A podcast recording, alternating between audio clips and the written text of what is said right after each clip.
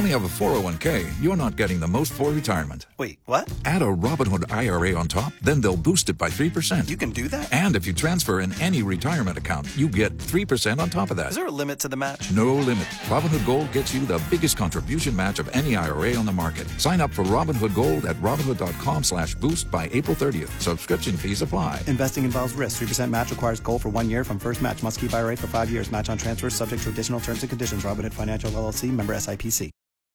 Are you ready? Jamie Markley, David Van Camp, and Scott Robbins. We just become best friends. Yep. Making sense of it all. Now I get it. And having some fun. Lighten up, Francis. This is the Markley, Van Camp, and Robbins Show.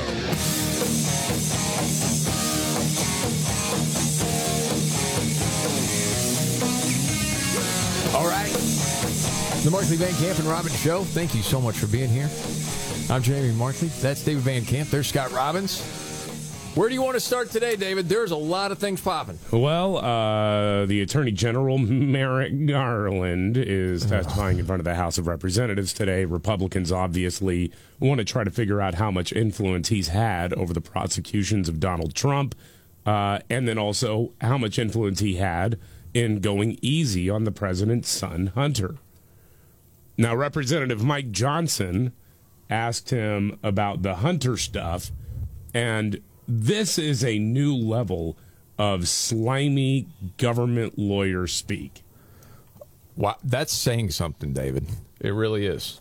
All right, let's roll it. Have you had personal contact with anyone at FBI headquarters about the Hunter Biden investigation? Answer. Uh, uh, don't re- I don't I don't recollect the answer to that question, but the FBI works for the Justice Department.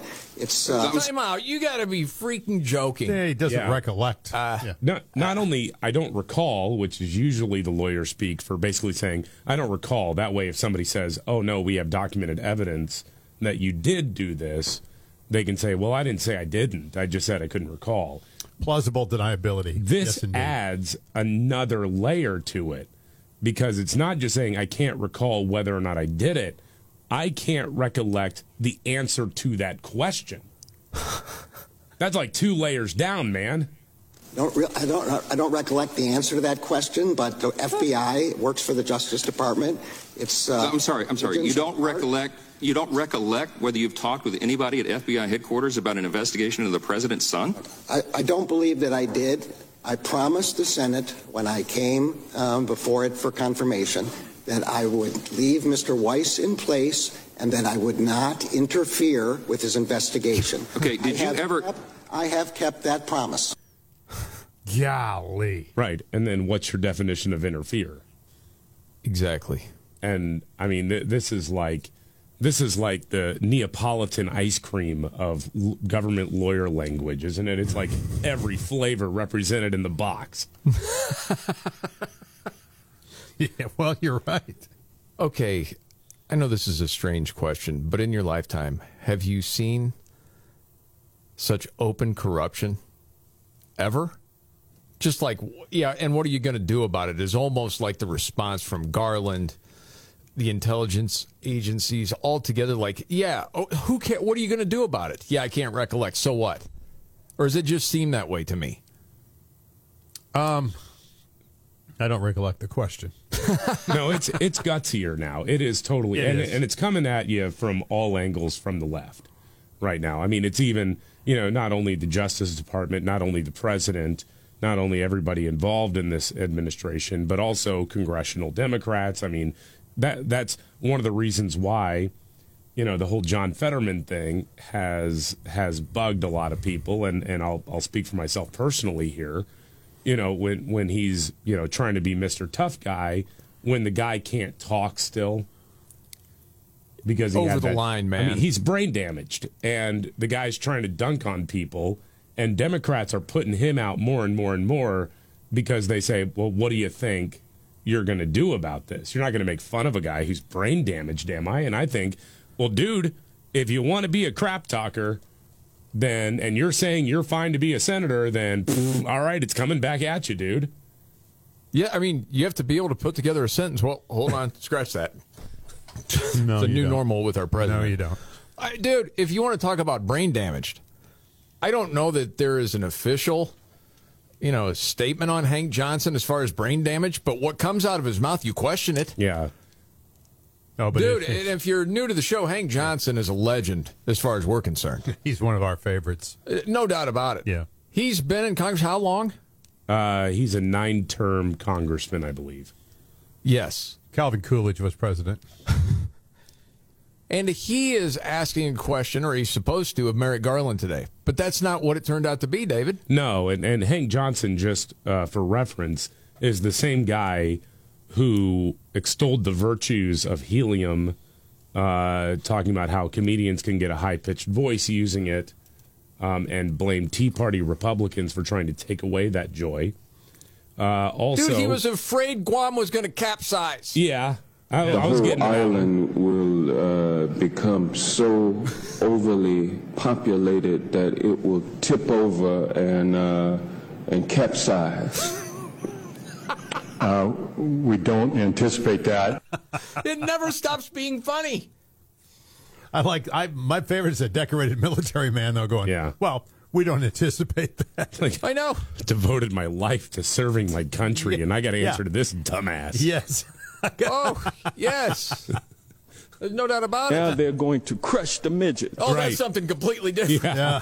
yeah. He wants he wants had, had a long-winded hypothetical about what would happen if enough midgets went up against a giant. This Yeah. was about a union dispute, right? Uh, something like Some that. collective labor, bar- yeah, bargaining. thing. Anyway, Something yeah, like so- that. Yeah. Yeah. So today he was asked, I guess, asking questions of the attorney general. Not really asking questions, but like reading Merrick Garland's resume back to him. That's what he was doing. He was just like on his knees praising him, of, like your incredible service. Just- It was embarrassing. So embarrassing. the American people are watching that, and they also appreciate the fact that you've had a distinguished career uh, as uh, a prosecutor and a DOJ official, as well as 24 years on the bench. Uh, you served on the second highest court of the land. He knows uh, that. As a judge for 24 years, the D.C. Circuit Court of Appeals. Okay. We appreciate your service. Uh, you were for seven years uh, the uh, the the lead. Uh, uh, What? You you you were the uh, you managed uh, that entire uh, office. Uh, we thank you for that. You also served on the Judicial Council for a number of years. What? You did all these things, and then I can't remember. You, you, you, you know, Golly. you did that thing, and then Now they're going to crush the midget. no, no, no mixed it up there. So sorry. Back to Hank. And so you are steeped in the rule of law. You are a judge What? uh, extraordinaire. Oh God. And um, as a Again, the hearing. AG, Merrick Garland, and Hank, it's your time. Extraordinaire. Yes. And um, Okay. as a judge, you never had the occasion to uh, receive uh, a uh, private jet travel to an exotic Oh. location by a corporate billionaire, did you? And even Garland, he doesn't know what to do with this. He had the mic off or something. you cut your mic on. No, You never received an offer to, to get a ride on a private jet? no. Did you take any vacations at There go. exclusive resorts paid for by a billionaire? Uh, I, I know these are not hypothetical questions, and I, I think Uh, this I is really yes not no? within my uh, uh, uh, realm. Uh, uh, of course, It's bad when you're making Merrick uncomfortable after some of the crap that comes out of his mouth. But that's what happened with Hank Johnson. Well, he's got to be looking at him going, "What? What are you talking about?" Yeah, now now now they're going to pivot to this made up controversy about uh, Yeah. you know the Supreme Court and ethics. Clarence and Thomas. This, stuff. Clarence this is Thomas. what it is. This is exactly what it is. Well, and to me, by not answering what Hank was asking, it's. I think it's a form of racism from Well, Merrick Garland, to be honest with Uh, you. yeah, It showed a little respect yeah. to the man of color there. Not to mention Hank Johnson. I mean, he's a strong enough guy. Merrick Garland, you know, he's very slight. I'll tell you what. You know? Now they're going to crush the midget. right. The the American people don't know this, Mr. Attorney General, but You single handedly saved Guam by piling up a bunch of midgets holding, holding helium balloons underneath the island to stop it from tipping over. You are an American hero. Absolutely. Good point. You know what, man? I'll tell you what. During these hearings, there should be a freaking shot clock, like the NBA or like Major League Baseball. You got 30 seconds. Ans- ask the question and move on. They give them five, I think. Isn't that the deal? Yeah. Well, we got just- a shot clock on you for each and every one. The minute you start to ask the question, the clock starts. Should. We're not going to go on with this nonsense anymore. Some career builder, you know, resume building crap that's going on. What- Okay. What, was that? So you got that. We're keeping an eye on that today with Merrick Garland. And then you got craziness in American cities going on. A heartbreaking story, of course, we talked about it in New York with a one year old dying of the fentanyl. God, this dose, is sad. Just breathing it in. Well, two other kids were exposed to it Three. as well. Three. They're going. They're going to live. Hopefully. Yeah. Yes. And, you know, it is liberal policies that got us here. Well, There's no arguing that. And then this story you have, David, from Seattle. Yeah, the Seattle City Council has decided that maybe, just maybe, letting people openly smoke meth, crack, and fentanyl on the street is a bad thing. So they voted to criminalize drug possession again. Uh, they're basically agreeing to follow a state law that went into effect, I think, in July. So the cops will have the ability to arrest someone who's using drugs in public if they're a threat to public safety. Of course, there were detractors still showing up at the meeting. It passed six to three. Uh, the mayor will sign it. Um, and the detractors, though, say, you know, this doesn't put enough money towards treatment programs. Now, treatment and diversion, you've got $27 million going towards that. But that's not enough. And you can't just jail people. Here's one of the Why? people who showed up to uh, protest the vote yesterday. Okay. I think people are going to die from this legislation. We need to just do the right thing and actually help people. By letting them do more heroin? Yeah, no. Do you know where that ends? Yeah. You're from Seattle.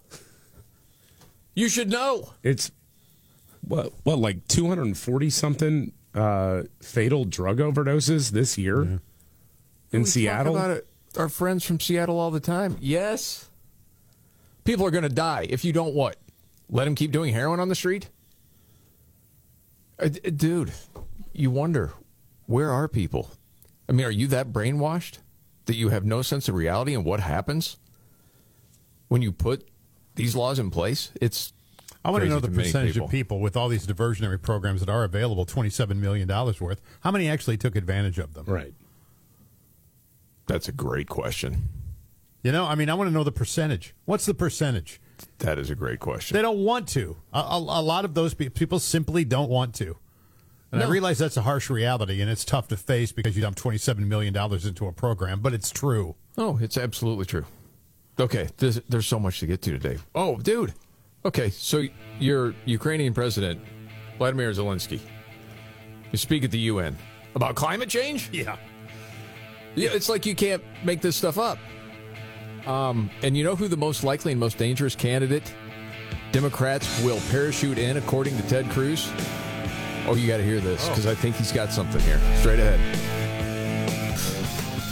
The Markley Van Camp and Robbins Show. Jamie Markley, David Van Camp, Scott Robbins. So uh, President Biden spoke UN yesterday. Uh, NBC and Andrea Mitchell called it uh, courageous, passionate. Guy couldn't believe it. Passionate. I know. Yes. Now, it has to involve our institutions. That. You just say, Andrea, what did he just say there? She couldn't tell you. They well, they edited the crap out of it to make him sound coherent.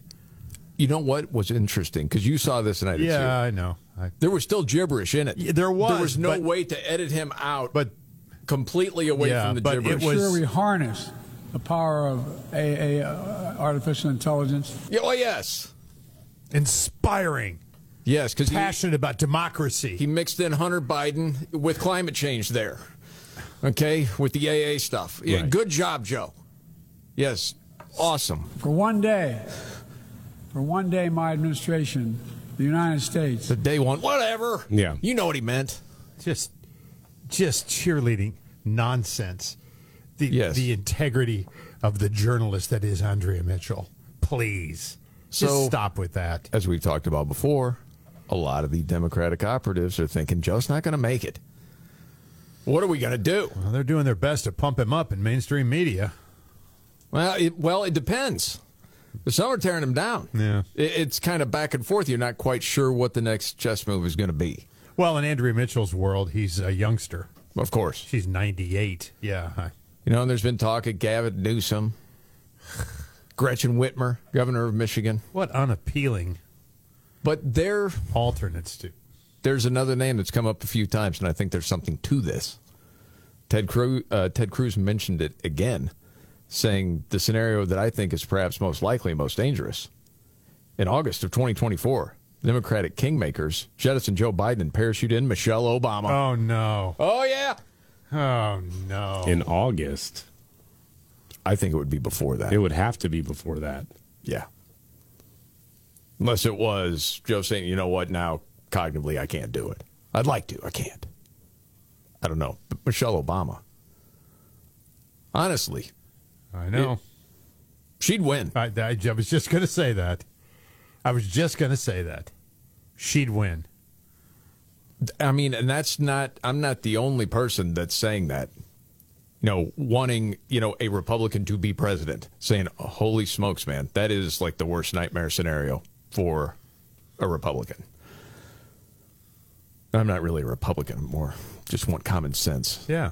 Call it whatever you want, conservative, but the Republican Party, good night, man. It's one thing after another after another. But you talk about the step towards socialism, Marxism, communism, whatever you want to call it. I mean, I don't be too doomsday, but it's secure if Michelle Obama is in charge. Well, yeah, because. Do you believe that, David?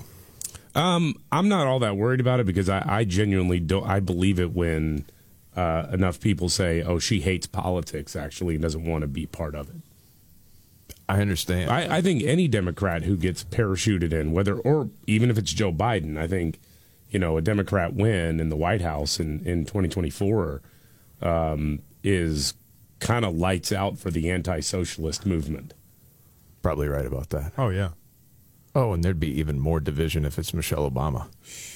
Think about just the last couple of years. Oh, you yeah, you'd never be able to criticize anything. That BS she was talking about, she's worried for her daughter's safety. Right. Because of racism. Every time they get in a car by themselves, I worry about what assumption is being made by somebody who doesn't know everything about them. The fact that they are good students and polite girls, but maybe they're playing their music a little loud. Maybe somebody mm-hmm. sees the back of their head and mm-hmm. makes an assumption. Did you know there are a lot of young black women that are getting pulled over by white cops and shot? Yeah. Is that something I just haven't heard about? Especially ones that are uh, young black women who are Secret Service protectees. Right. But they're cranking their music. Right. And the old whitey cops, they're not going to have it. Oh my goodness, man. Unreal. What's been an overwhelmingly peaceful movement Oh, yeah. for racial solidarity. In 2020. It's true. Research backs it up. Oh, it doesn't. All that goes away because Cardi B is too loud. All of it. This is so ridiculous, man. Gosh dang. Okay. Uh, other things. Oh, yeah. Zelensky talking about climate change. You're in a war right now. What? And this is a big concern. You're trying to unite the world Yeah. to fight climate change. That's the big speech. Well, listen, a lot of a lot of these uh, World Economic Forum uh, uh, countries have spent a lot of money on his nation. Yes, they have. Next. The Markley Van Camp and Robbins Show. I'm Jamie Markley, Gen Xer. David Van Camp, Millennial, Sexy Boomer. Scott Robbins. Van Camp has lost composure. I apologize. I, I just see no uh, apologies. You're laughing. You had to have seen something funny. What is I just see the headline. Uh, what is this from? Is this Bloomberg or one of these? Uh, Tucker Carlson says Ron DeSantis did not kick his dog. What? Yeah, and so where the, the backstory to this is that remember Michael Wolff? He's this writer, kind of Yeah, looks yeah. like Doctor Evil a little bit. Bonfire of the Vanities, right? My, Michael Wolff, he, he became famous a few years ago because Yeah. he, he The Trump wrote book. yeah the the, Trump, Trump book, book. Fire and Yeah. Fury, which was filled with all sorts of just basic inaccuracies, not to mention outright lies. Uh, and then he went on to suggest that Nikki Haley had had an affair with Donald Trump, and that's why she was the UN ambassador. I mean, the guy was thoroughly discredited. Yes. And yet, for some reason, the guy can still get publicity whenever he publishes a book because, well, the media are whores, and anything that can cause a rift within conservatives is a good thing for them. Well, they like the song he sings. Yeah. Yeah, exactly. It doesn't matter if it's not true. No. Who cares? Yep. Um, and so apparently, in some new piece he had written, he, he had there was a story or an anecdote that Michael Wolff passed along about a time that Ron DeSantis visited Tucker Carlson at his home. Okay. And uh, the anecdote goes as such that Tucker Carlson's wife watched him, Ron DeSantis, push the dog out from under the table because the dog was begging or something. And then Michael Wolff, in, in traditional fashion, the way that he tells stories, he says, Well, did he kick the dog? She didn't know. All she knew is that he creeped her out and didn't want her him around anymore, something like that. Oh my! God. So then, of course, you know, and so then, of course, and I'm I'm telling you, the the online influencers for the Trump campaign, Trump needs to run, not walk from them, because they're idiots. Yeah. One of them, Alex somebody, says, uh, "Oh, Ron DeSantis." Bruh, kicked Tucker Carlson's dog. And they start trying to share it all over the place, Right. trying to convince people that, well, Tucker Carlson apparently gave a comment, said, no, that's, that's ludicrous. No, Ron DeSantis did not kick my dog. I think there was also a claim that. I think there was also a claim that um, uh, Tucker called Ron DeSantis a fascist. And it's like again for the for the paid online influencers of Donald Trump, Don, dude, run away from them again because they're they're soulless morons, they're cretins. Okay, who just constantly lie. If you support Donald Trump in the primary, go for it. That's your right to do it. I I I, don't care. That's that's up to you. But when you have all these people with the campaign just outright lying and then suddenly praising the work of Michael Wolff, it's Please. pathetic, man. That is bad, man.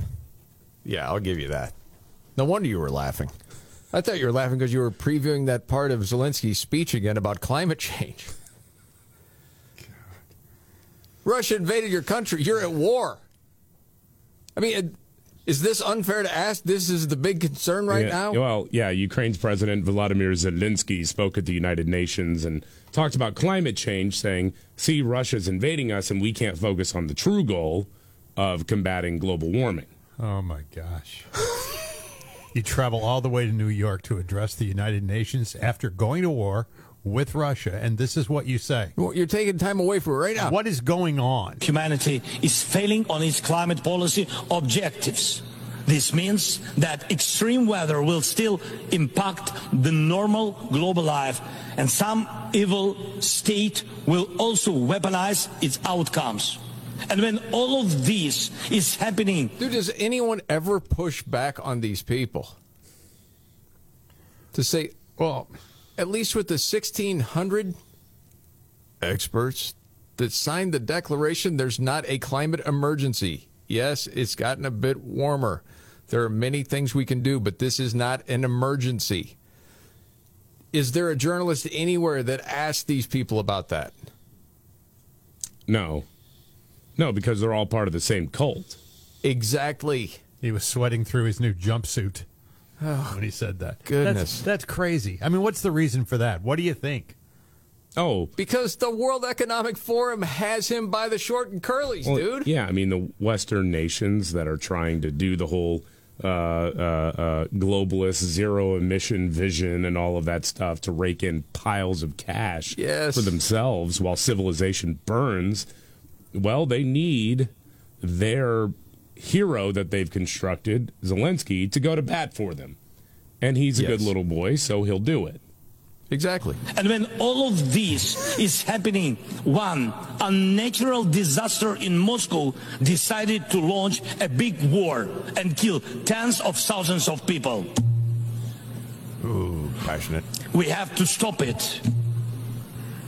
We must act united. Okay. You know, one of the things that's remarkable about this, English is not his first language, obviously. No.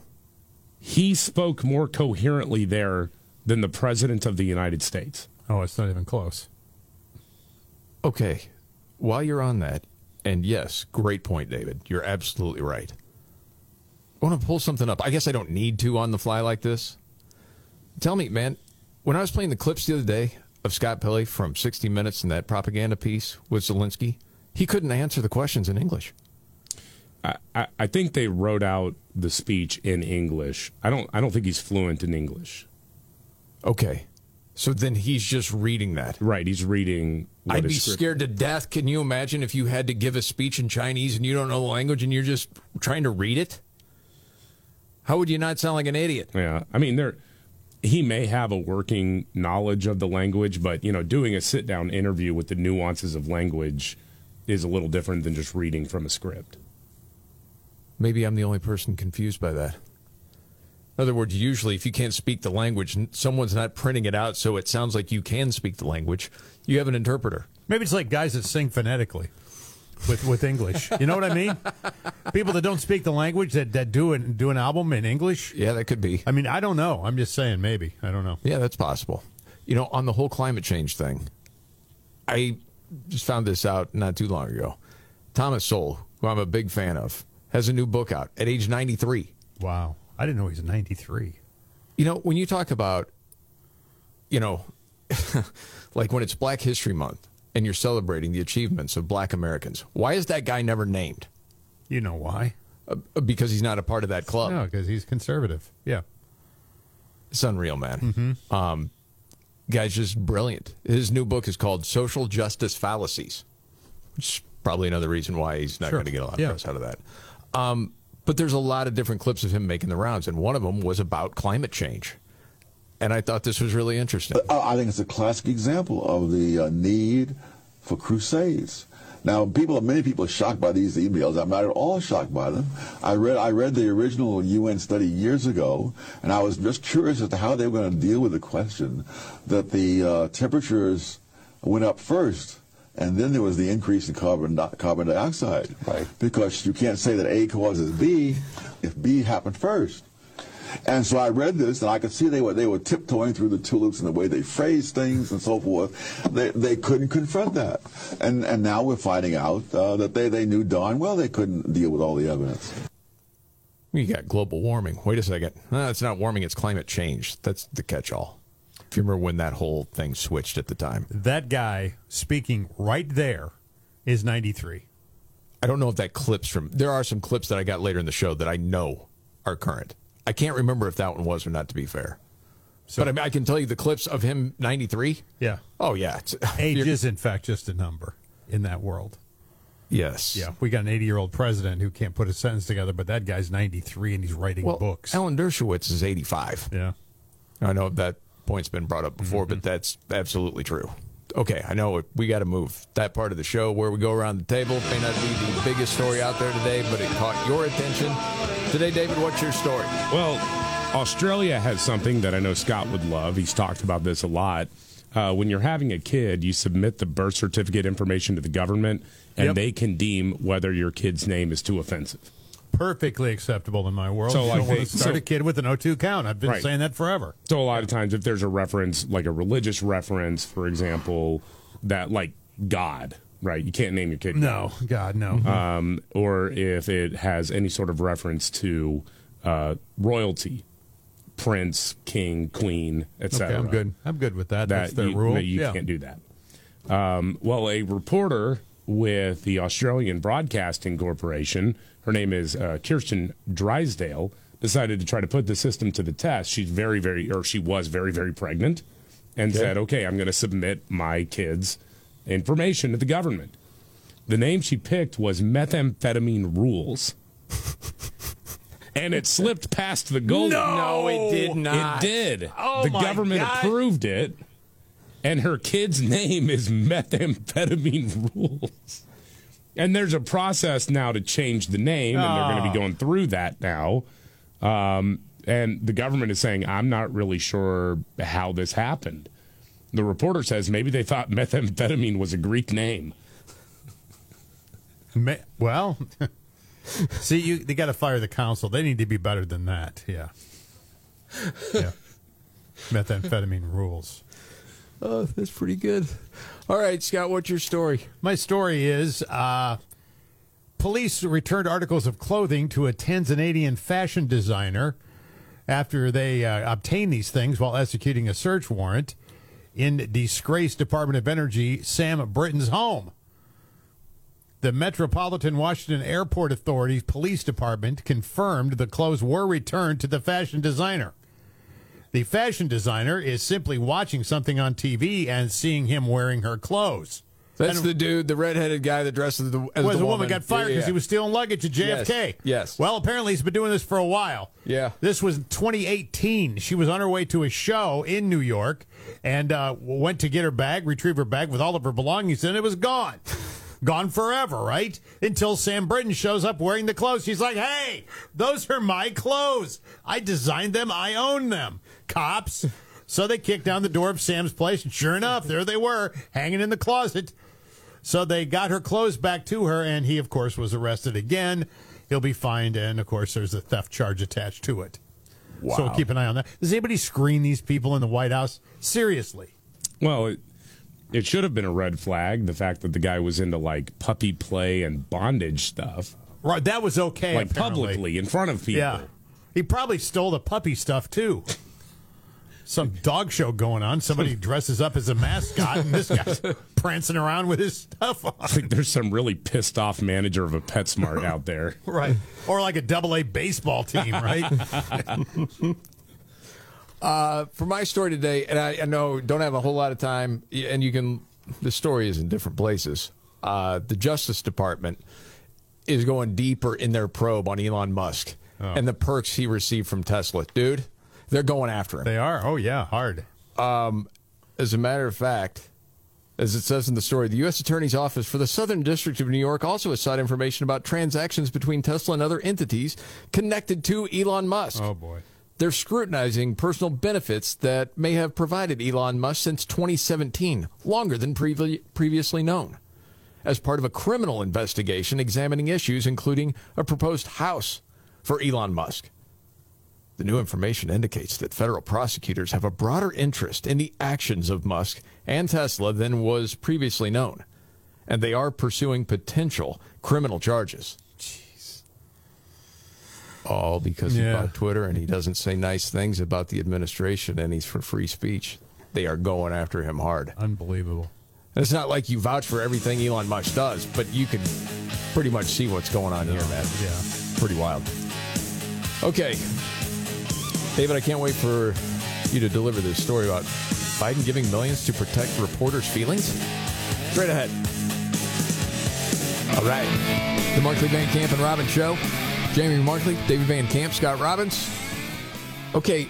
The Biden administration gave millions to what? Yeah, the Biden administration has approved a $5.7 million grant to George Washington University to make a program that will provide psychological care to journalists who have been targeted by mean people online. Oh, God. What? Yeah, the program is called Expert Voices Together. Uh, it's a socio technical system that provides real time support to experts experiencing online harassment.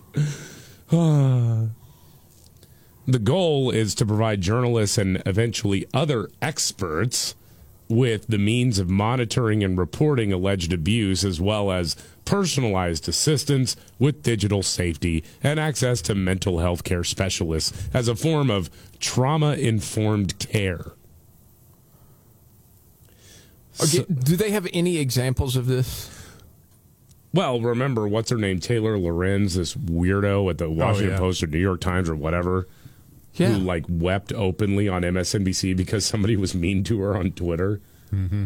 That's Like- what she did to people for a living. Yeah, she actually doxed people for a living, and then also got involved and like cyber stalked teenagers. So Yes. yeah, I mean it's it's like pot meet kettle. Okay, if you can't dish it, if you can't take it, don't dish it out, or just log off for a while. Yeah, that's wild, man. Well, and I'm thinking about everything that happened around COVID and then the vaccines, and you had scientists, I mean, well respected, saying, you know, this doesn't quite make sense, whether it came from the lab or vaccine efficiency, whatever it was. And they got demonized. And I mean, you talk about all the hate they were getting and threats. No protection for them because the, it turned out they were absolutely right. Yeah. Bhattacharya, the dude from Stanford, Yeah. Mhm. he just won that ruling a few weeks back. The judge said, yeah, that's basically Good. killing the First Amendment, what they did to you. Isn't well respected, and all of a sudden they were getting completely torn apart. That whole Barrington Declaration, if you remember during Oh, COVID, and all the fringe scientists, they were right. They're always fringy. They didn't say the right things. No protection from them because we have to control the narrative. Golly. Yeah, it's something, man. So corrupt. This is the Markley Van Camp and Robin Show. Are you ready? Jamie Markley, David Van Camp, and Scott Robbins. We just become best friends. Yep. Making sense of it all Now I get it. and having some fun. Lighten up, Francis. This is the Markley, Van Camp, and Robbins Show.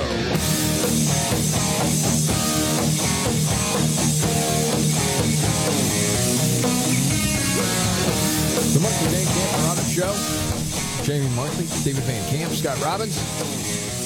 Okay, Attorney General Merrick Garland is uh, testifying today.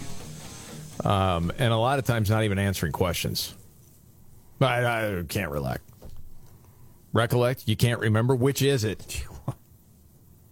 He's just not talking. Is this another example of him not talking, David? Yeah, I think so. And th- this has to do with uh, his Department of Justice slow walking the investigation into uh, Hunter Biden and then, well, attempting to let him off the hook until that plea agreement uh, fell through over the summer.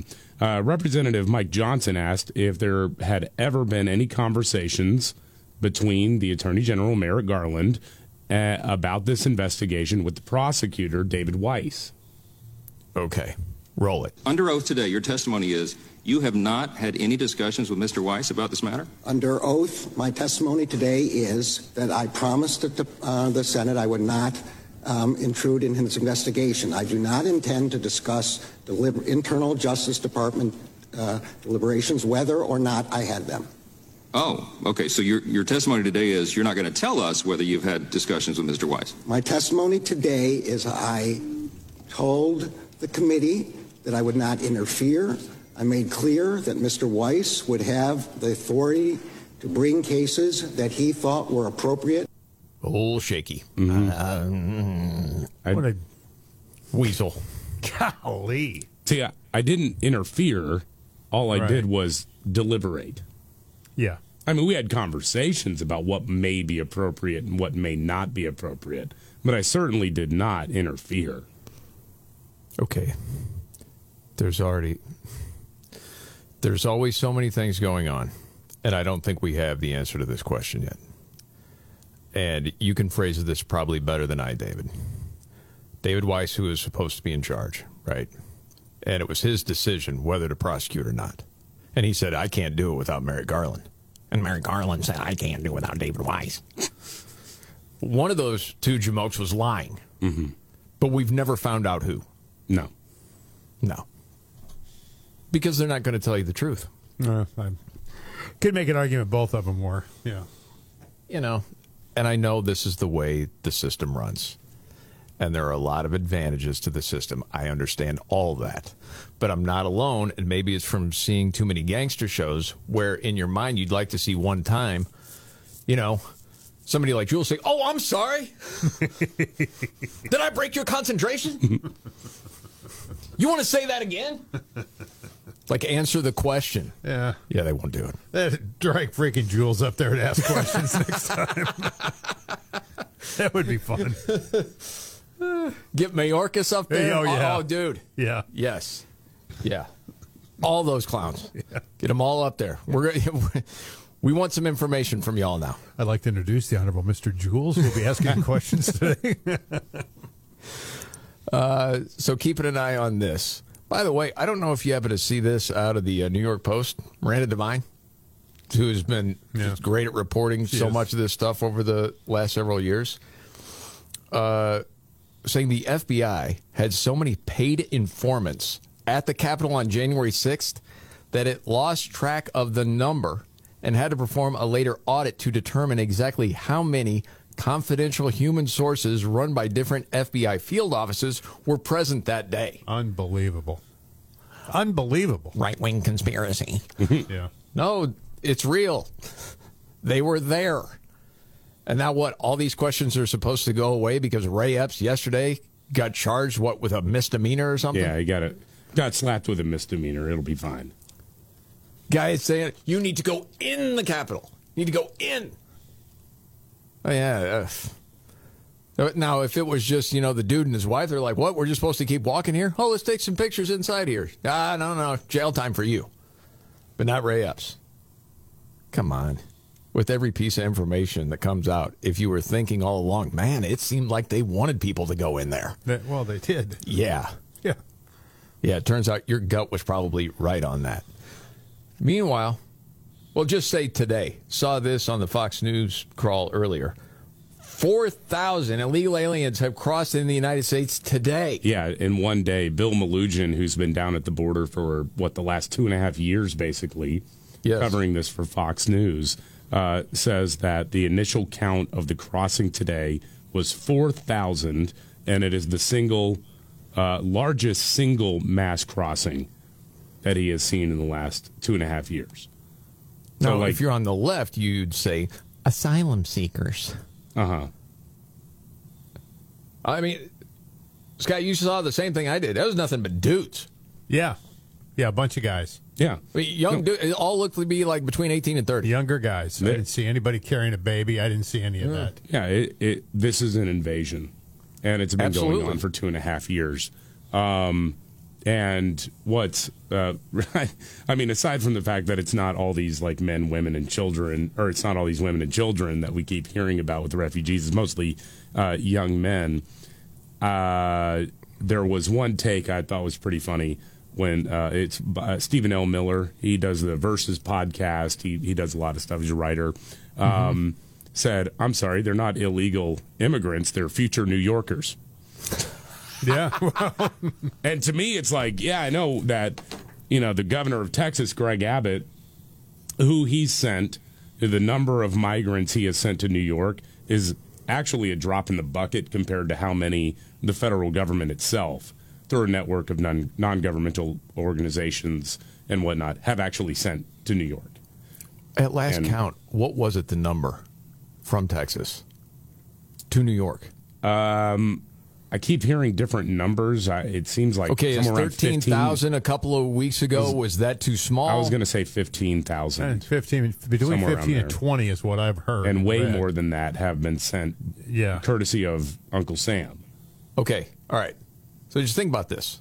That's been going on for months, right? A fourth of that happened today. A day, uh, yeah, in today. Texas. Yes.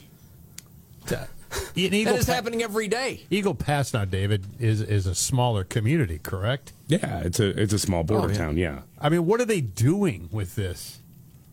Well, how are they handling this? they've They're coming already- across an Eagle Pass. Where, what happens next? I think they've already declared an emergency to try to get some more federal resources uh, to them. But for the most part, I mean, the differences like between what Eagle Pass goes through, which is a tragedy, and I'm not. Oh my God! I don't want to, you know, try to uh, lower uh, the the threshold of pain that they are feeling Mm-hmm. right now.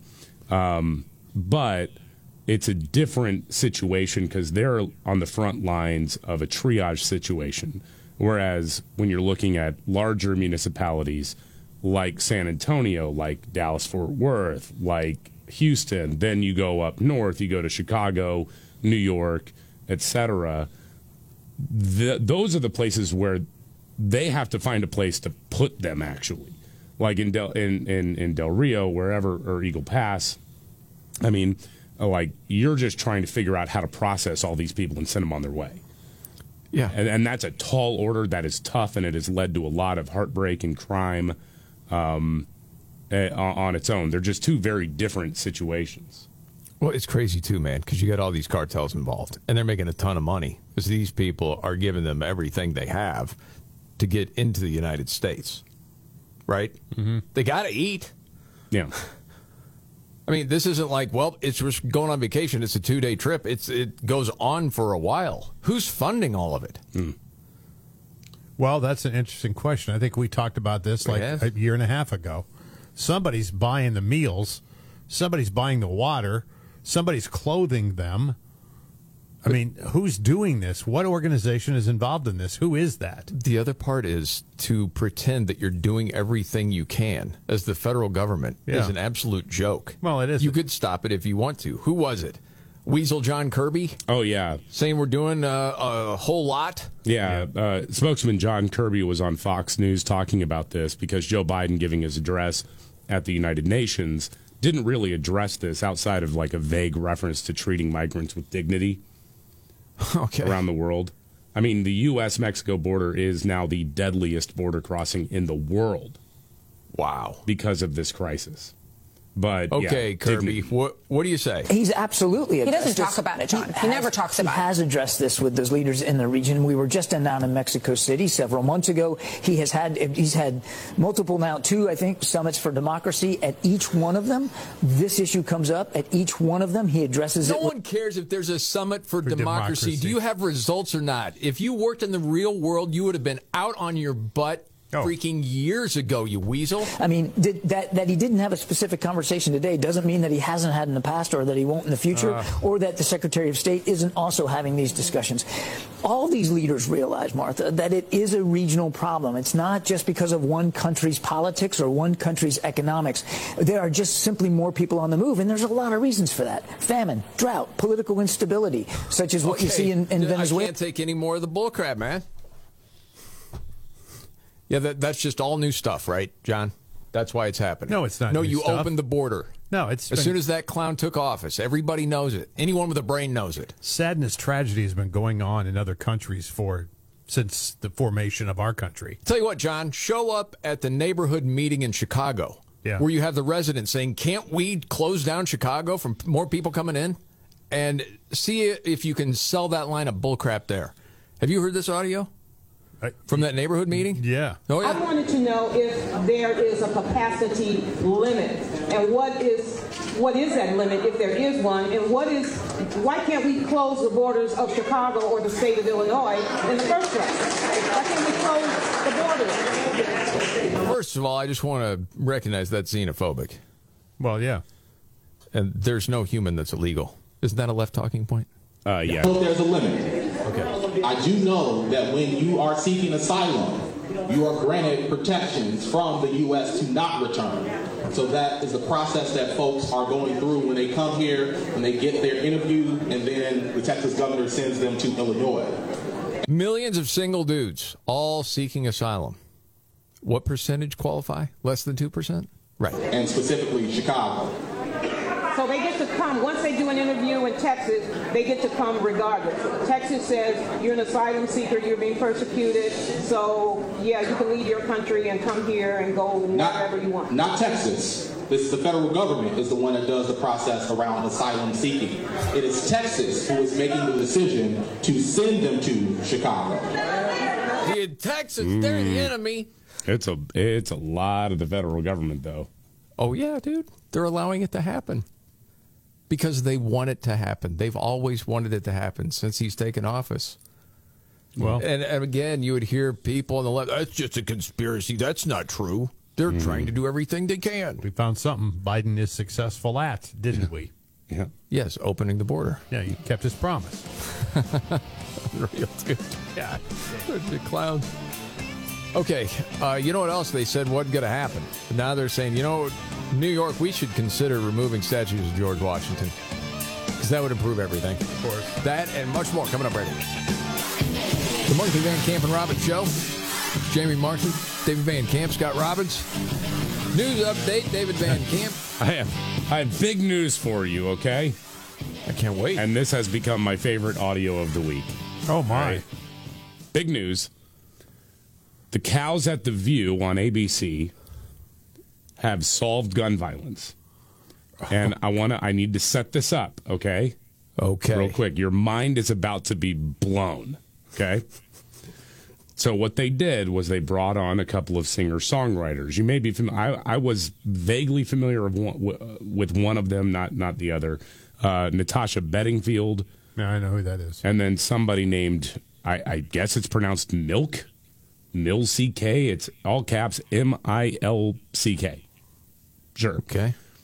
Uh, her resume, uh, well, how she describes herself, I should say, is uh, she is a singer songwriter advocate who continues to write herself into existence as each song strengthens her justice voice both on and off stage. Oh, dear goodness. This song will solve gun violence. It's called Your Child, My Child. Oh, it's a song? It's a song. Okay. Roll it. Is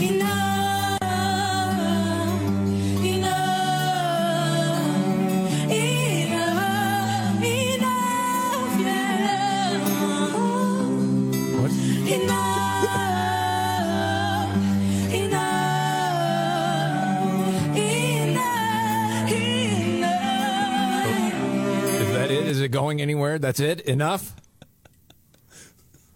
I don't know. I don't know if the plan is to like go into every gun shop in America and just blast that song, so everybody leaves. That's it. That's it. enough. Yes, they just say Just enough. over and over again. Yes, Uh, Take it to the streets, okay? They- Play it for the gangbangers. Once they hear enough, they'll be like, you know what? Yes. Why are we doing this? Why are we shooting other people? This is the We're du- going to stop now. Well, this was on the View. yeah, it was.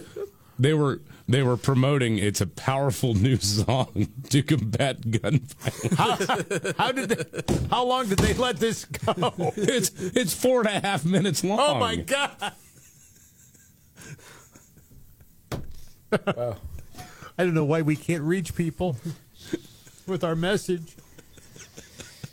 But the only way that works is if you tell the people that are shooting people illegal, illegally with illegal guns, is to say, we're going to play this in your neighborhoods 24 7 loud unless you stop. Put down the gun. Give me the guns.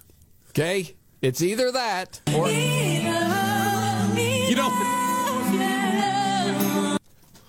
You're Who's the on mournful something. other voice. Thank there? you. Holy cow! Okay, so you know the uh, technology? It's called Shot Spotter.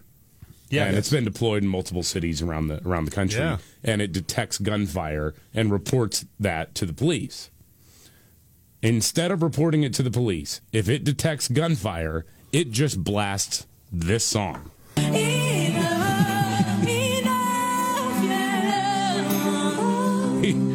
It'll either solve it or set off a wave of retribution killing so intense that all the criminals just kill each other. Maybe that should be the new emergency tone that comes on to get your attention. Oh, God, that's awful. it's really something. That's just awful. Listen, son, I'm not going to spank you. All right, but you know what you get. this is the Mark Van Camp and Robin show. Gosh dang. Jeez, Dad, can't you just beat me with the belt? I take the belt, Come on, I'm Oh, begging yeah. you. back of the legs. I don't care. Holy cow. All right. Uh, biggest story of the day. Well, uh, somewhat related, and what we could do with that song is um, uh, Merrick Garland, the Attorney General, is testifying in front of the House today.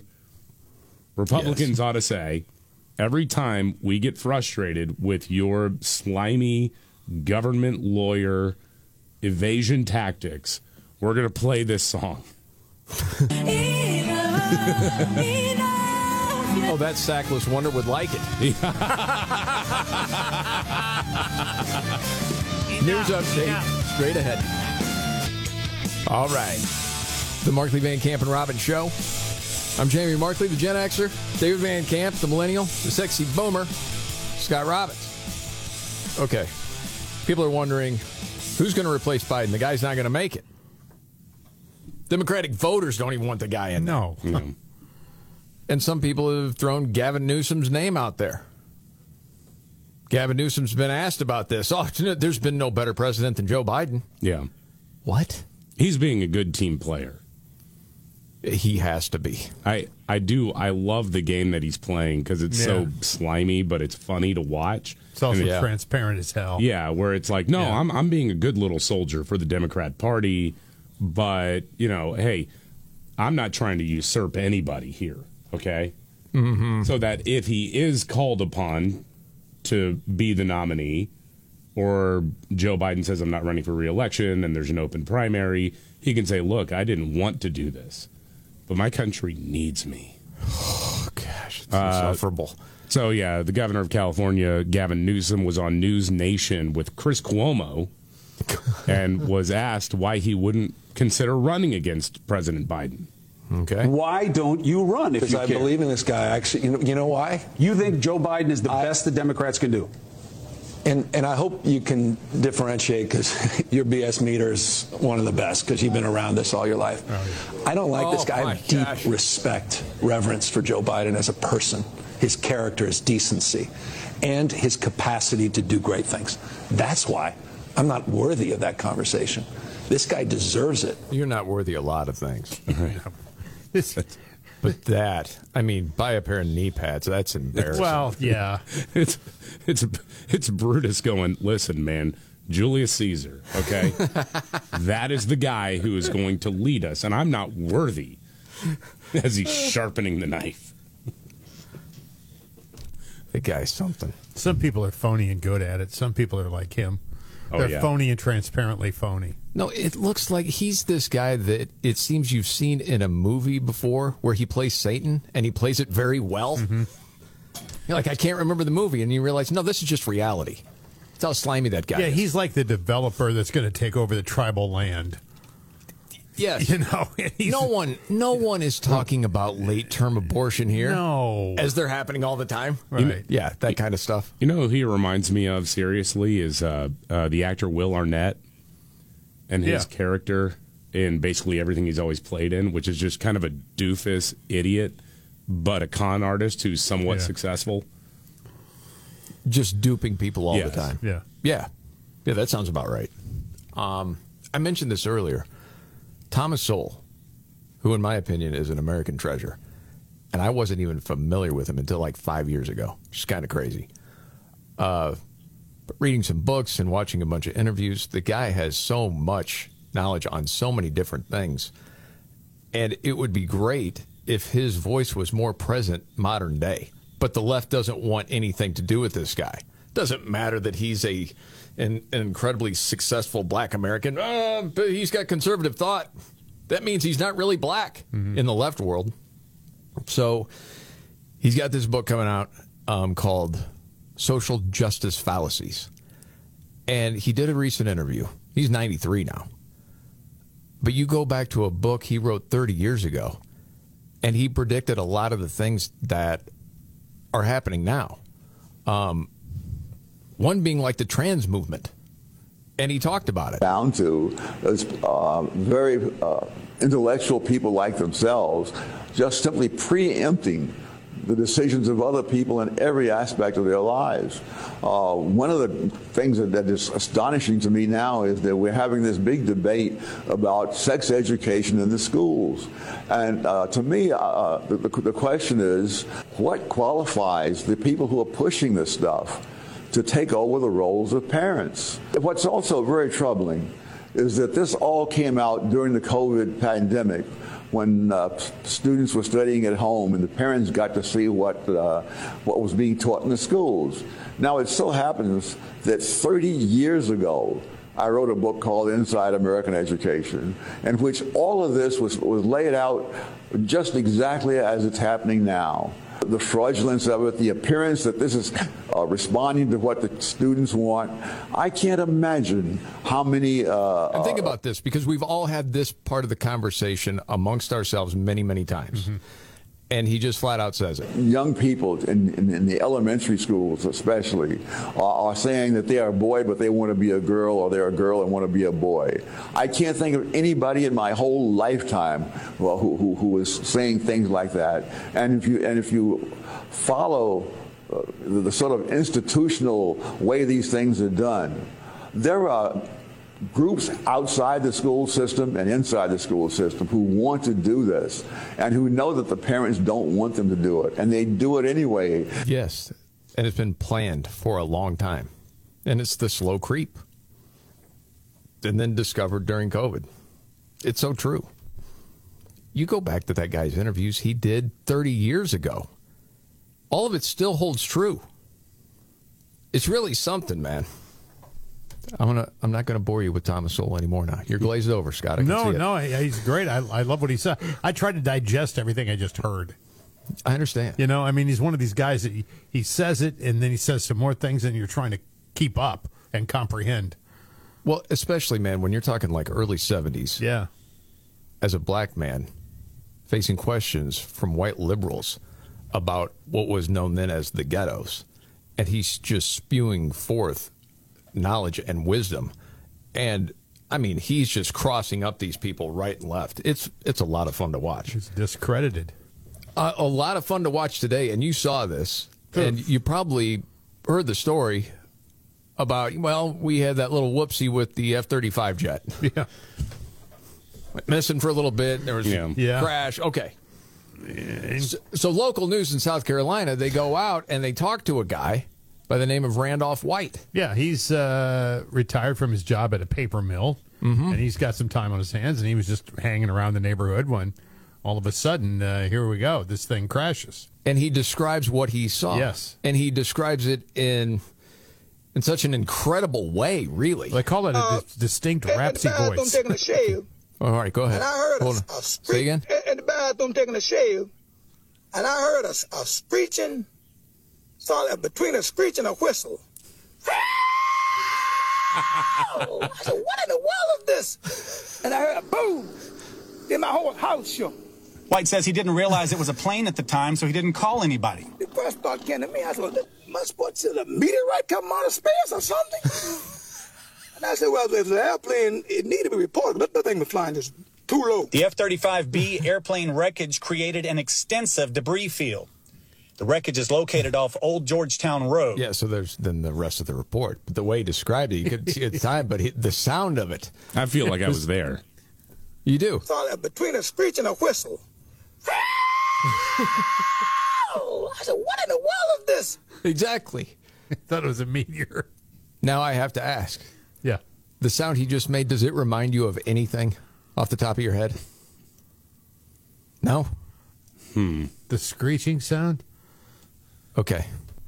It, it sounds like one of those screaming goats to me. Oh, oh, I can't, I well, can't, I can't help it. That's, well, it's close. This is Randolph. now the goat. Now the goat goes a little louder. and I'm like, oh my goodness. Very close. Okay, so I'm not the only one. You can hear it there. Then I'm like, oh no, we're not going to go down this rabbit hole, are we? That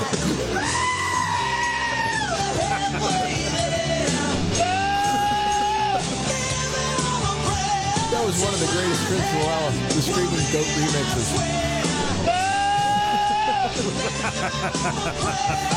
it makes you laugh every time. Every time. Oh, what was the one with Adele? I kind of forget.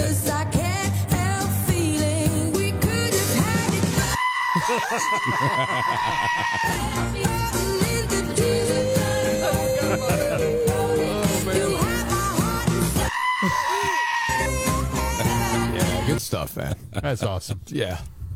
I thought it was worth the detour on that one. Okay, one more. Okay. Wasn't there a Miley Cyrus one too? Yeah, There there was? was. For was it Party in the USA? I don't remember this one. Does that sound right?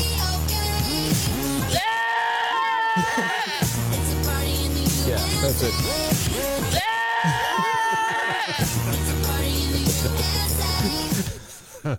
oh my gosh. Oh man. Okay. Uh, Rudy Giuliani in the news, David. Yeah, Rudy Giuliani is now being sued by his own lawyer and longtime good buddy, uh, a guy named Bob Costello.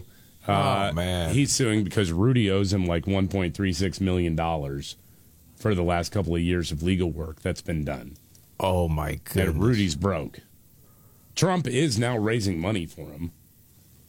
I had not heard that honestly. Yeah. Yeah, he's. I knew he was in dire straits. Yeah. Andrew Kirtzman is a guy who's covered Rudy for decades. Uh, just wrote a biography about him. Uh, knows him pretty well, and laid out. I, I think we all have watched the stunning rise and fall of Rudy Giuliani. I mean, you think about America's mayor after 9/11, dude. Yes. I mean, and and just kind of a force, potential uh, presidential candidate, all of that.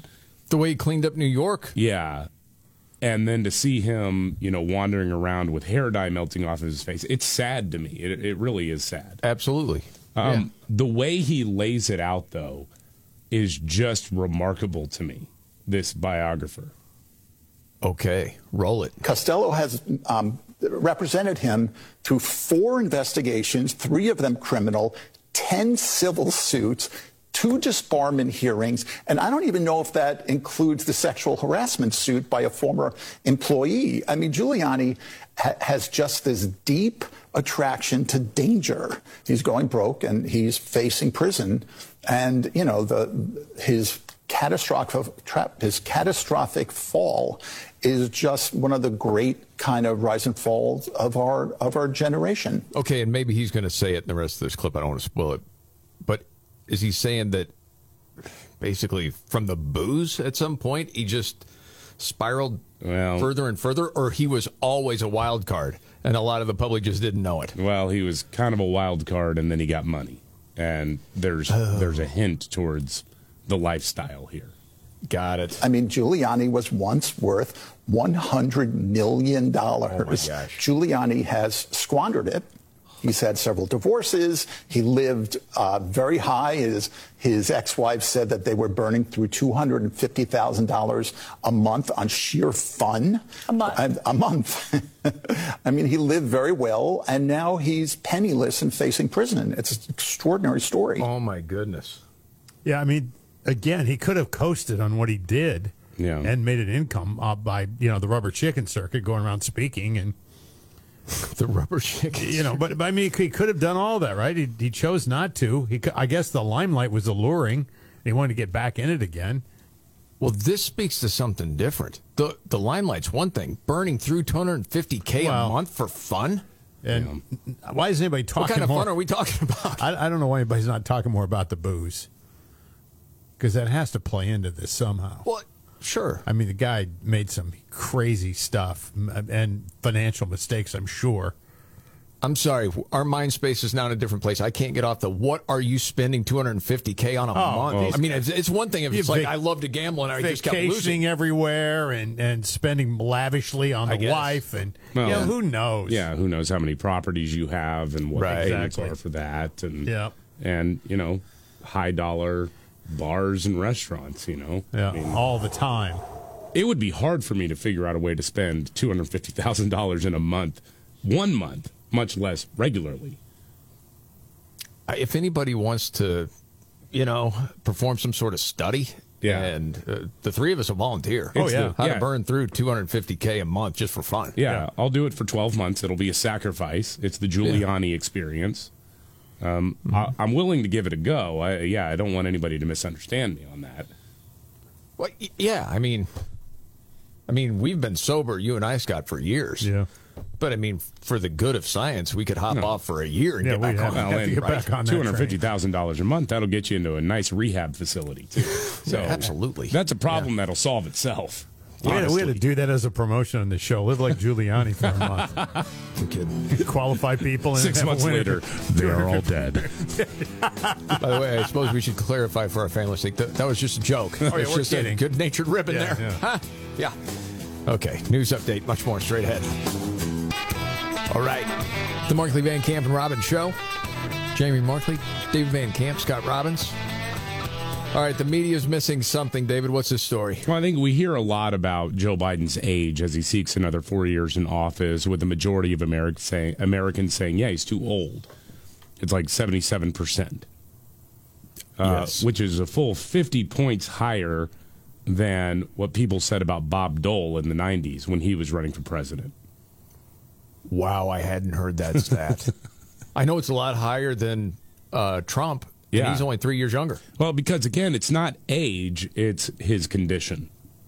It's that he doesn't look healthy and he doesn't and he's, you know, he's always stammering, he forgets where he is, what day it is, what year it is. I mean, there there are obvious signs of mental decline. One interesting part of this though is from a CBS News survey. Only a third of voters who responded to this poll believe that he would even finish a second term. 66% in total believe that he will either resign or he'll die in office if he's elected again. That's more than just, man, I'm a little worried about his age. Dude, if you're just going by statistics, life expectancy for a male in the United States, it's beyond that. And then you see him in front of people talking. Yeah, I mean, if you had to bet, and I'm not trying, and I'm not suggesting we bet on it for crying out loud. We'll bet on a lot of things. I don't want to bet if he's dead or not. But honestly, I mean, in four years, if you were to predict, I wouldn't be confident in it. No. And and again, the alternative to him, if he bows out after the second term, should he win, would be the cackling nut job. Oh yeah, Kamala as president of the United States for a number of years, by the way. Yeah. Who was just talking about climate change yesterday? It's a threat. Oh, I know. Oh, yeah. Wow, that is an interesting stat, though. This is the Markley Van Camp and Robin Show. Are you ready? Jamie Markley, David Van Camp, and Scott Robbins. We just become best friends. Yep. Making sense of it all Now I get it. and having some fun. Lighten up, Francis. This is the Markley, Van Camp, and Robbins Show.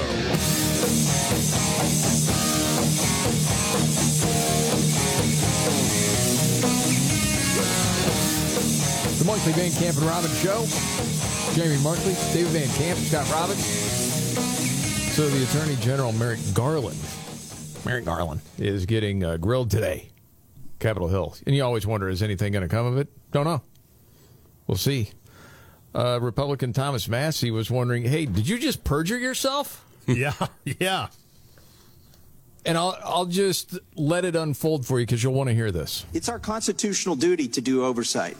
Now, in that video, that was your answer to a question to me two years ago when I said how many agents or assets of the government were present on January 5th and January 6th and agitating in the crowd to go into the Capitol and how many went into the Capitol. Can you answer that now?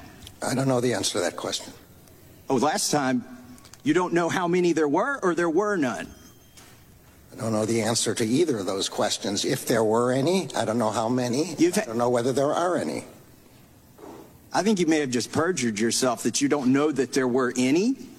You want to say that again? That you don't know that there were I have any? no personal knowledge of this matter. I think what I said the last time. You've had two years to find out. Time out for a second. How is that possible? It's not possible. It's impossible. Yeah, it's. I mean, the the DOJ right now has the largest ever domestic uh, uh, investigation going on related to the Capitol riot. Yes, and he doesn't know who was who was there. Right. That's impossible. I mean, he deserved to be impeached before today started. I mean, he just proved it now. And it goes on, but that that no who could believe that? You don't know. Yeah. You're either terrible Well, at your job no. or you're lying. That's a either lie. way, you That's gotta a go. freaking lie. I That's a totally lie. agree. And the day, by the way, that was in reference to Ray Epps, and yesterday you indicted him. Isn't that a wonderful coincidence? On a misdemeanor. Meanwhile, you're sending grandmas to prison. You're putting people away for 20 years for mil- merely filming. Some people weren't even there yet. You got the guy on video. He's saying go into the Capitol. He's directing people to the Capitol before the speech ends. He's at the site of the first breach. You've got all the goods on him, 10 videos, and it's an, and it's an indictment for a misdemeanor? The American public isn't buying it. They're destroying the country one little bit at a time. The likes of Garland, Mayorkas, of course, Biden overseeing it all. Of course, he vegetable brain. He doesn't know what's going on. He's just doing what he's told. All these guys have to do is just say things, and it goes into existence, and it's just out there in the ether, and the border's closed. Uh, the economy's great. I, I had no knowledge of anybody working for the government that was involved in anything with J6. Okay. All these things are impossible, by the way. 10 years ago, certainly you had left leaning media. No doubt about it. But outright lies like we're watching right Oh. now, that didn't just roll through, did it? Or we, were we all hallucinating through that? No. That didn't fly 10 years ago. Wow, man. And it's insulting. You had another clip of Garland, too, David. Oh, yeah. S- saying there's not two. Yeah. it- Two systems of justice. Listen, the Justice Department treats everybody the same. God. And again, man, I suppose there's a half the country that buys this BS. If mm-hmm. you're paying attention at all, you know. Our job is to uphold the rule of law. That means we apply the same laws to everyone. There is not one set of laws for the powerful and another for the powerless, one for the rich and another for the poor, one for Democrats and another for Republicans, or different rules depending upon one's race or ethnicity or religion. Okay. Yeah, I mean, what do liberals do with that when they hear it? I really want to know because, on the one hand, uh, there's systemic racism that is at the core of everything in this country. That's what, What they they, tell say. us. Yes. Do they agree with that statement then that the attorney general made that there are not two systems of justice? That's a great question, David. Yeah, that is a great question. I would, I would seriously like not even Yeah. as a gotcha. I would love for someone to ask Kamala Harris what she thinks of that. Can both of those things be true at the same time? Because to me, they can't be. Well, they're working on it. They're improving it.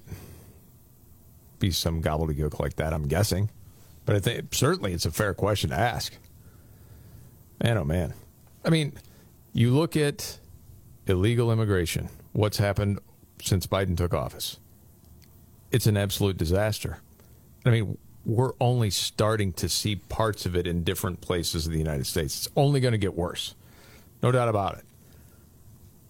What are they going to say to that at the time? You don't know. And when I say there are some people that are just, I don't know, dumb on the issue, I was never a fan of Louis C.K. I know you were, Scott. I was.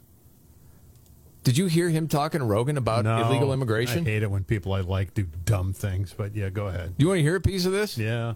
Okay. Certainly a liberal guy. Okay, roll it. But my feeling is they should open it, the border, and let them pour in, let everybody pour in, and and then the answer, which is, well, then there'll be all these problems. Yes, there should be. It shouldn't be so great here, is what I'm saying. In America, it shouldn't be. It's a weird thing to sequester a certain group of people and try to keep upping their lifespan and their lifestyle and just keep trying to increase that for this group of people and then everyone's and then this pressure of people trying to come in so they can enjoy it uh, and then it gets worse and worse down here i mean i'm not canada the- the- it's really just from down here uh, there's something wrong with that that's not a system that's working Okay. What the hell? What is is he that? talking about? Yeah. I miffed on that one. That we have such great privilege in the United States and all these other people around the world don't. And then we try to put up a wall and not let people in. So if we bring That's them all in, right. it's less desirable for them to come here. Yeah, and it's okay if we're a little uncomfortable.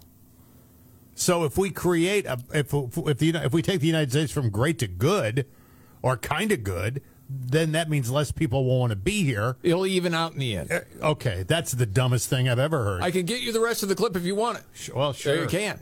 You know, Pour I on. I haven't heard dumb enough yet. I mean, dude, I don't even know if I know anybody with that take. I've never heard it before. No, You know Let what 'em I'm saying? I'm like, are you so desperate to get back in the good graces of the liberal elites after masturbating in a plant or whatever you did, you sicko, that you're going to actually say nonsense like that? no that the plant, by the way, that was Harvey Weinstein. Oh, The my Louis fault. CK He did it on the phone. He needed an audience, right? the- oh, on it the was right in front of that lady. Also in front, yeah, he cornered young women in his hotel rooms and yeah, la la did la la la, Yeah. And then they could leave after that.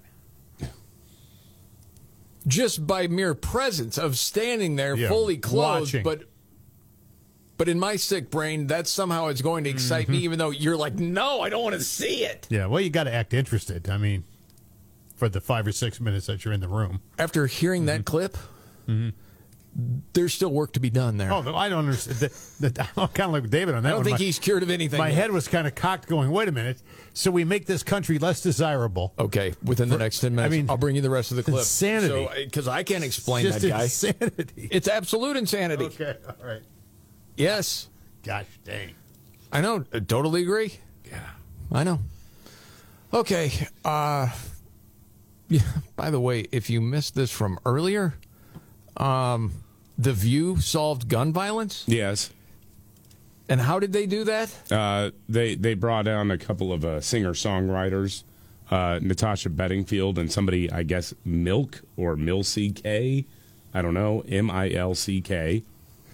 Uh, and I just love the way she describes herself. By the way, so I'm going to repeat this.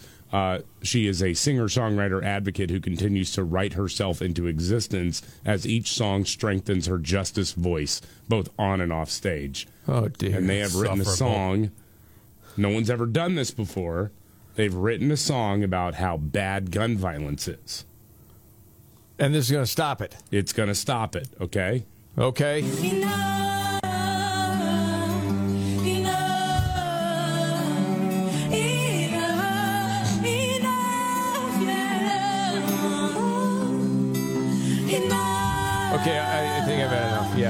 Okay, all right. Well, not only is that going to solve gun violence, uh, any woman should play that when Louis C.K. corners them and tries to masturbate in front of them. Enough. Just stop. Maybe you could help him too. You want to you want to hear a little snippet of them of these uh, ladies talking about Oh yeah. how oh, important sure. the song is? No, Yes. Yeah. All right, here we, here we go. This is the uh, the milk lady, whatever. Okay. making sense. But when I think about it and I think about all the steps we have to take to solve something, it feels overwhelming. Yeah. Yeah. So But it always starts with some small steps. Mm-hmm. Yes. By people, Yeah. by individuals taking small steps, one step at a time, because that's the only way we can fix anything. It's it is overwhelming. It It really is. is. Even to talk about it feels like it's become so scary that it's even hard to talk about on TV or something. Yeah. But like, let's talk about it. Yeah, we Like, have let's release. Let's try and get some things moving here because Yeah. it's kind of locked Oh my up. gosh. Right. And that's how gun violence was solved. Who's not talking about it? This That's is- all that you. that- honestly. that's you talk about it all the time. Honestly, this is how dumb a lot of people are. God. Yeah, it's a nobody's nobody's talking about it. What?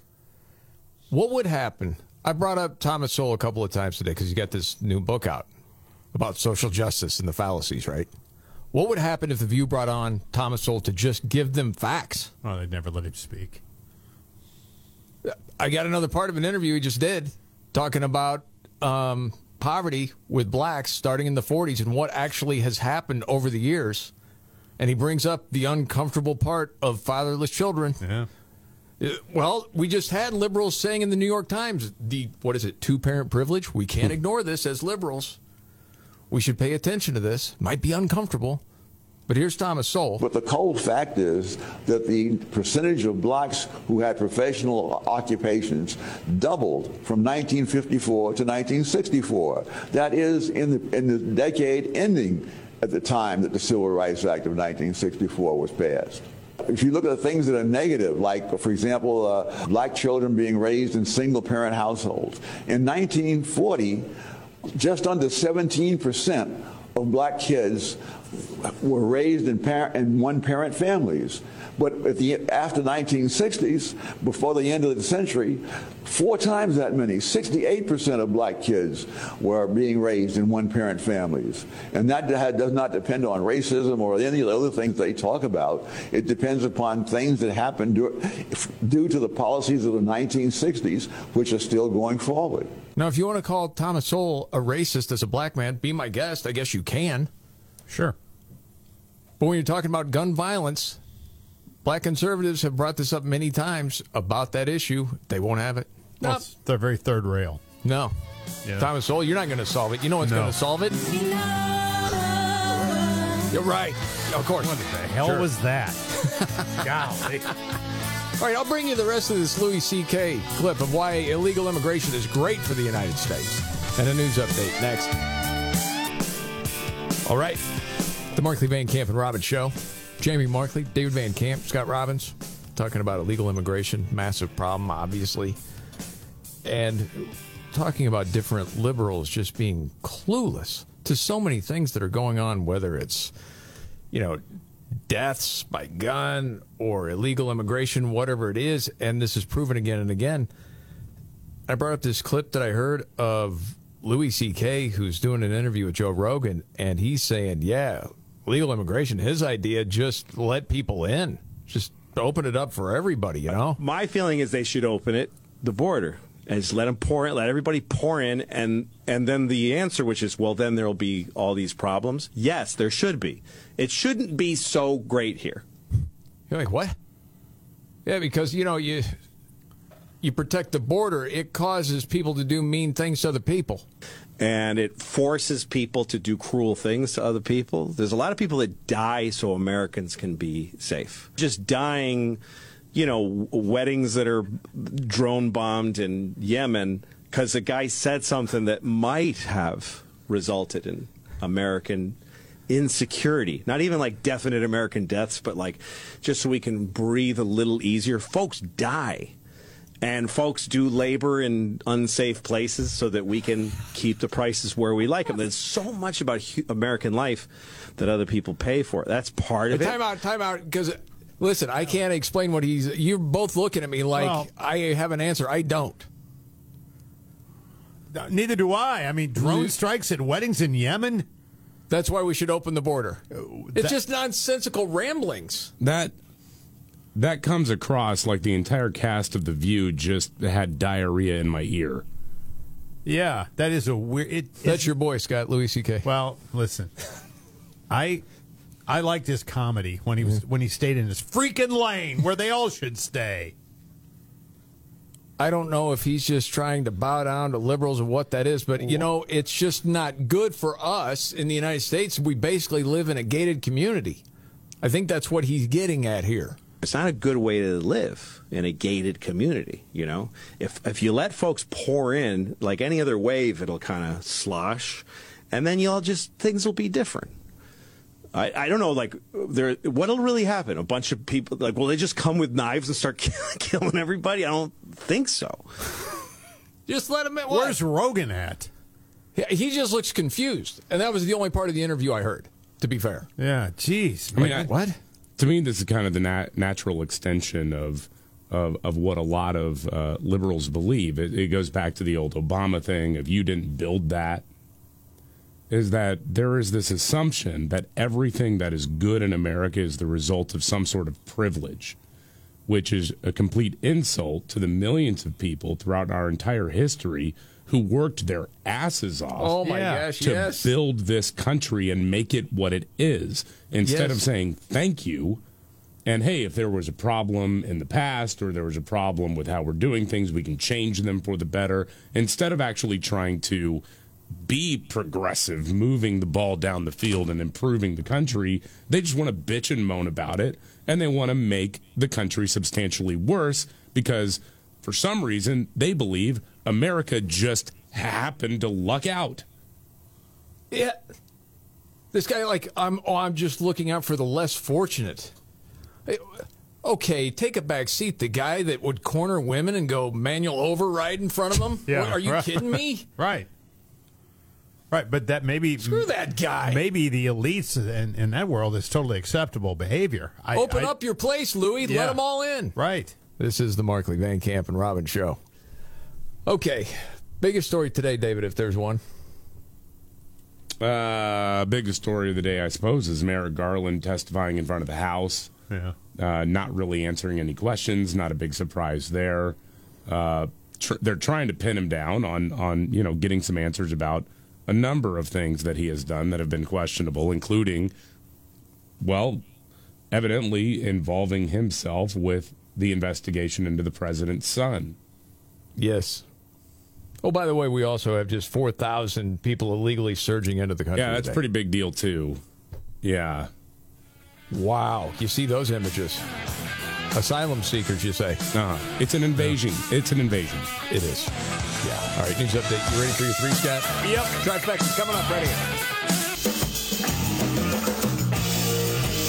The Markley Van Camp and Robbins Show. Jamie Markley, David Van Camp, Scott Robbins. Got the Robbins trifecta coming up in just a few. Okay, it's the nonsense, man. Do you remember? Okay, this is deep in the weed stuff, but we'll just get to the gist of it. There was a leak in the Washington Post, October 6, 2022, about the Hunter Biden investigation. Okay, and Representative Jim Jordan is asking Merrick Garland, Attorney General, hey, did you investigate that? Um, basically, that's what he's asking him. This guy doesn't know anything about anything. Sure doesn't seem to. He does, but he doesn't want to perjure himself. That's what it seems. Anyway. Have, have you or are you investigating who leaked the information that appeared in the Washington Post on October 6, 2022, about this investigation, about the Hunter Biden investigation? Listen to him play stupid. You're saying there was an October 2022. uh, October 6, 2022, Washington Post writes a story about the Hunter Biden investigation. I'm just, I I wonder, have, have, have you investigated who leaked that information to the Washington Post? Uh, I I don't know the answer to that question. Has it been, is any, has it been referred to the uh, uh, Inspector General? Do you know that? Um, um, it- uh, uh, That's classic Merrick Garland right there. Oh, yeah, it is. um, um, it- uh, uh, I don't want my answer to suggest that there is or isn't such an investigation. I know that the um, um, uh, that the um, so, uh, Inspector General sent a letter to Congress explaining uh, that there was that he had an ongoing assessment with respect to the whistleblower's charges. I don't know if that's what you're referring to. Okay. It's the same nonsense. Doesn't know anything. He doesn't know. I don't know. I mean, you might as well just say, listen, you know the deal. We're going to protect the Bidens as much as we possibly can. Golly. That's just part of it. You're going to have to deal with it as long as we're in office. Thank you. Good night, everybody. Or good Yeah, night, pretty much. Uh, yeah. Okay. Now, as far as illegal immigration, another 4,000 coming across the border today. Yeah, at least uh, there are shelters in Eagle Pass that are that are over capacity already. Uh, Bill Melugin from Fox has been down covering that for the last two and a half years, and he says he's never seen this level of uh, numbers crossing over in a single day. And I don't know exactly what we were seeing earlier when guys were shoving other guys Mm-hmm. trying to climb up on this thing to get through. Yeah. But when they say they surge through, that's what it looks like. Yeah, it's an invading force. And, and- That's crazy. And when you have so much fentanyl and other drugs and human misery that is coming across the border, I think, and I know Trump has said this in the past and unfortunately didn't do it. Uh, Ron DeSantis has said it on the campaign trail. With these smuggling operations, it's time to go weapons hot on them. I mean, oh, th- yeah. this is an invading Sending force. the military in. You come across, boom. I mean, yeah, if this is Uh, for the sake of argument, let's just say it's ISIS or a, a splinter of Al Qaeda that is running people through the southern border. We would take military action. There's no question about it. 100%. Why are we treating cartels, which are terrorist organizations, differently? Because the left wants these people to come through Yeah. because they think they're going to be a future voting bloc. Well, and also uh, the left hates Muslims, so they would have no problem killing Muslims. I mean, Joe Biden vaporized a bunch of kids during the Afghanistan withdrawal. But they have to play that a little nicer to act like they love the Muslims, unless they actually want to practice their religion. Then they Right. don't like them anymore. Yeah. As long as they're useful, they're fine as far as the left's concerned. But you get outside of that, no, they got no use for them. That's just the way that rolls. Man. With all that, you ready for your big three, Scotty? Well, let's roll, baby. Okay, All right. trifecta time. Are you ready? One, two, buckle my shoe on. It's the three most important news stories of the day. I hit the trifecta. Well, at least according to Scott Robbins. It's the trifecta on the Markley Van Camp and Robbins Show. Every day about this time, Scott Robbins' top three stories of the day, helped by his hero. I'm Casey Casey. Hey, Casey. Come out okay this weekend gambling? I know you like the sports bet. Yeah. Okay, good. I'm ready. Dinner's on you. Three. Uh, number three, Rob Reiner uh, said something that you, know- want to talk about. Oh, well, we were just talking about guys that we liked, like Louis C.K. for instance. You just played the audio from I Louis C.K. Um, I liked him. Yeah. Uh, Rob Reiner. I was a big fan of Rob Reiner. I loved his movies. Loved The Princess Bride. Loved Spinal Tap. Uh, you Tap, know, yeah. the, the, there's so many great movies the guy made. I'm like, okay, I'm a fan of this guy. I'm not anymore, but he tweeted this out. Not hyperbole. If Trump returns to the White House, it will be the end of American democracy. No, that is hyperbole, Rob. That's exactly what it is. So, Can we get a written statement from all these people that if Trump wins, they'll move, and we can hold them to uh, it? he never time? said move. It's just the end of the democracy. No, but a lot of people also threaten Well, to. yeah, "Well, if they do, that they- happens, I'm leaving. Hold them to it. Yeah. Yeah, So if- GoFundMe will help you. If Trump is elected by tens of millions of voters, freely choosing a candidate, that's the end of American democracy. That is the definition of American democracy, meathead. All right. Yes. We're getting closer and closer to number one. Two. Uh, number two, uh, Joe Biden announces a new youth program. This is crazy. Uh, today, Joe, again, this was tweeted out. He's trying to get the youth vote. You know, he needs that uh, 18 to 24 year old vote badly. You know, he, he tried the student loan thing and that didn't work out for him. So we moved on. Said, Today I'm taking executive action to launch the American Climate Corps, a workforce initiative that will train over 20,000 young people for good paying jobs in the clean energy and climate resilience economy. Now, jobs programs from the government have been around for a long time. They've been they've been around. Generally speaking, most of the jobs programs were training people for actual jobs that existed. Mm-hmm. They're going to create jobs, good paying jobs. Twenty thousand, and who knows? God knows how much money is going to be involved in this one. I, I, I really I'm excited about this, not because I think it's a, a good and or a worthwhile investment necessarily, but it, you said it's called the Climate Corps. Yeah, Climate Corps. What I really want is for one of these guys someday to show up at a bar somewhere, small town America, and say, "Yeah, I was in the Corps." The bartender goes, "Oh, really? You were a Marine?" no, the Climate Corps. I just want to see what happens after that. Oh, you well, I think you know what's going to happen after that. It's going to be hitting the hitting the uh, parking lot ass first. Yes.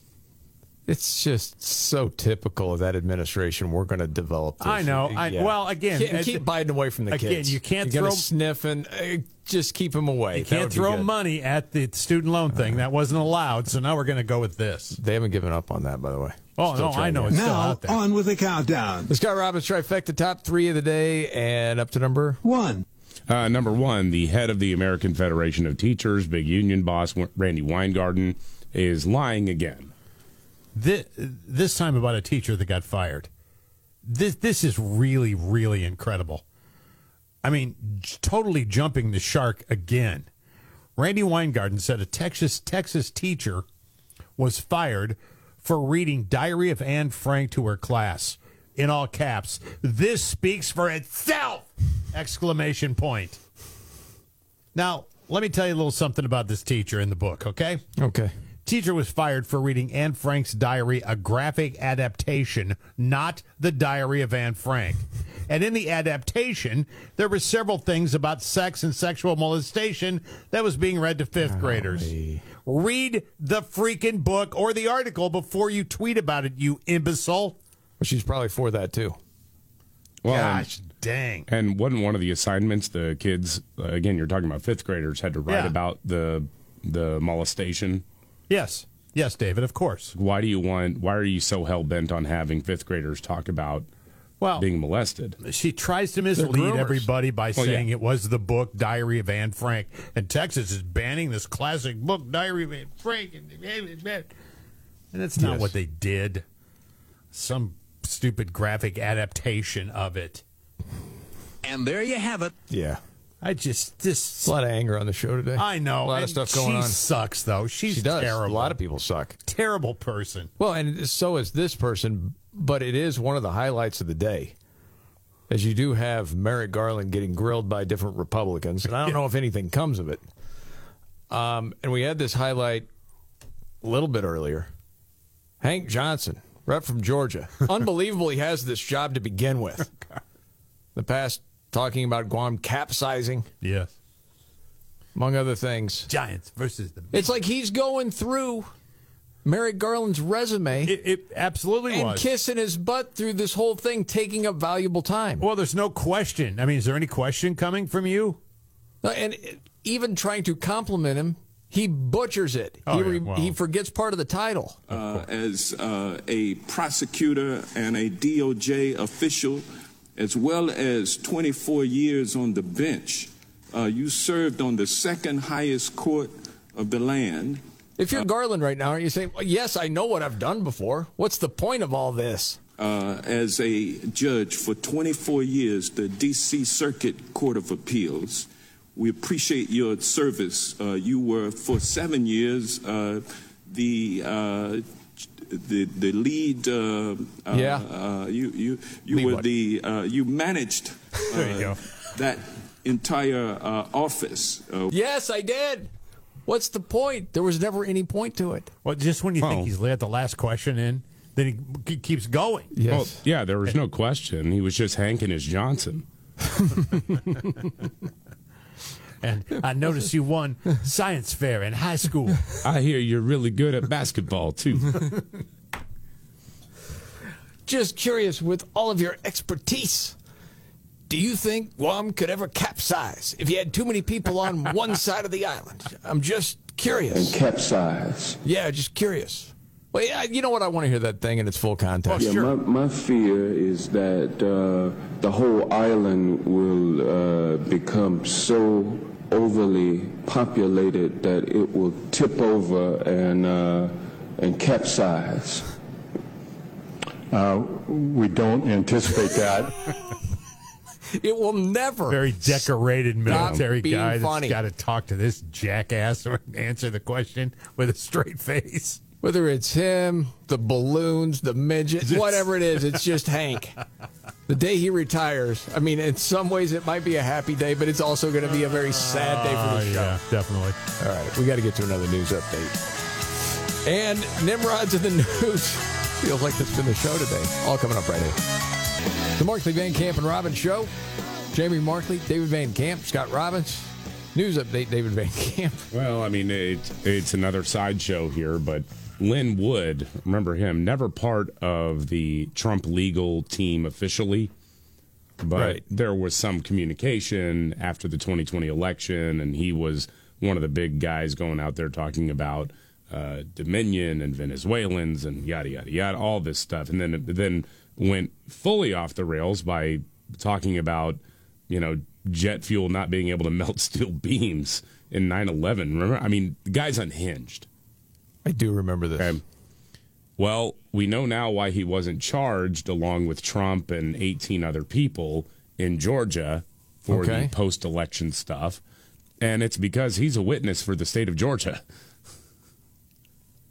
Oh, boy. I'm in trouble. Well, we don't know that. Yeah, I don't We know don't that. I don't know what he may know or, or doesn't know about the inner workings because again, he was never officially part of the legal team. Right. But uh, that guy was out to save his own skin, and he might have an interesting story to tell from the prosecutor's uh, side of things. Oh, boy. Yeah, there's going to be a lot of twists and turns on that one. Well, okay. Who's going to be the first one of these people to do Dancing with the Stars? Oh, whoever's offered, probably. Rudy. Wait, Speaking of legal issues, I wanted to bring this up. Well, especially you, Scott, because you're a lover of cats and little kitties, and I like cats. I'm a cat fan. Yes. Yeah, so David. cats. David's the cat whisperer. Actually, on the show, he knows how to train cats. David and I both like cats. Yes. One's just a better trainer. I think you would admit to that, Scott. But anyway, uh, this happened like 10 years ago. This woman in your old stomping grounds of Wichita, Kansas, Scott. Yeah. Named Carol, adopted a black and white cat, named him Bob. Huh. Year later, he wandered off, gone. Oh, no. That was 2013. Bob just turned up 1,200 miles away in North Carolina. Oh, my gosh. Yes. 10 years ago, huh? His name's not Bob anymore. It's Maui. No. So it turned out this different woman in Kansas named Alexandra found him back then, took him in, thinking he was a stray, and then brought him with her when she moved to the East Coast. Hmm. Now he got scooped up a couple weeks ago after someone else saw him walking around and thought he was a stray again. Uh oh. a microchip showed he was registered to Carol in Kansas. So now there's a custody battle going on. Oh no. Oh yeah. So what do you think? Because some people are Team Carol and some people are Team Alexandra. Um, for the New York woman. The New York's not involved here. Well, I thought you said she moved to New York, North Carolina. North Carolina. Sorry, oh, I thought that.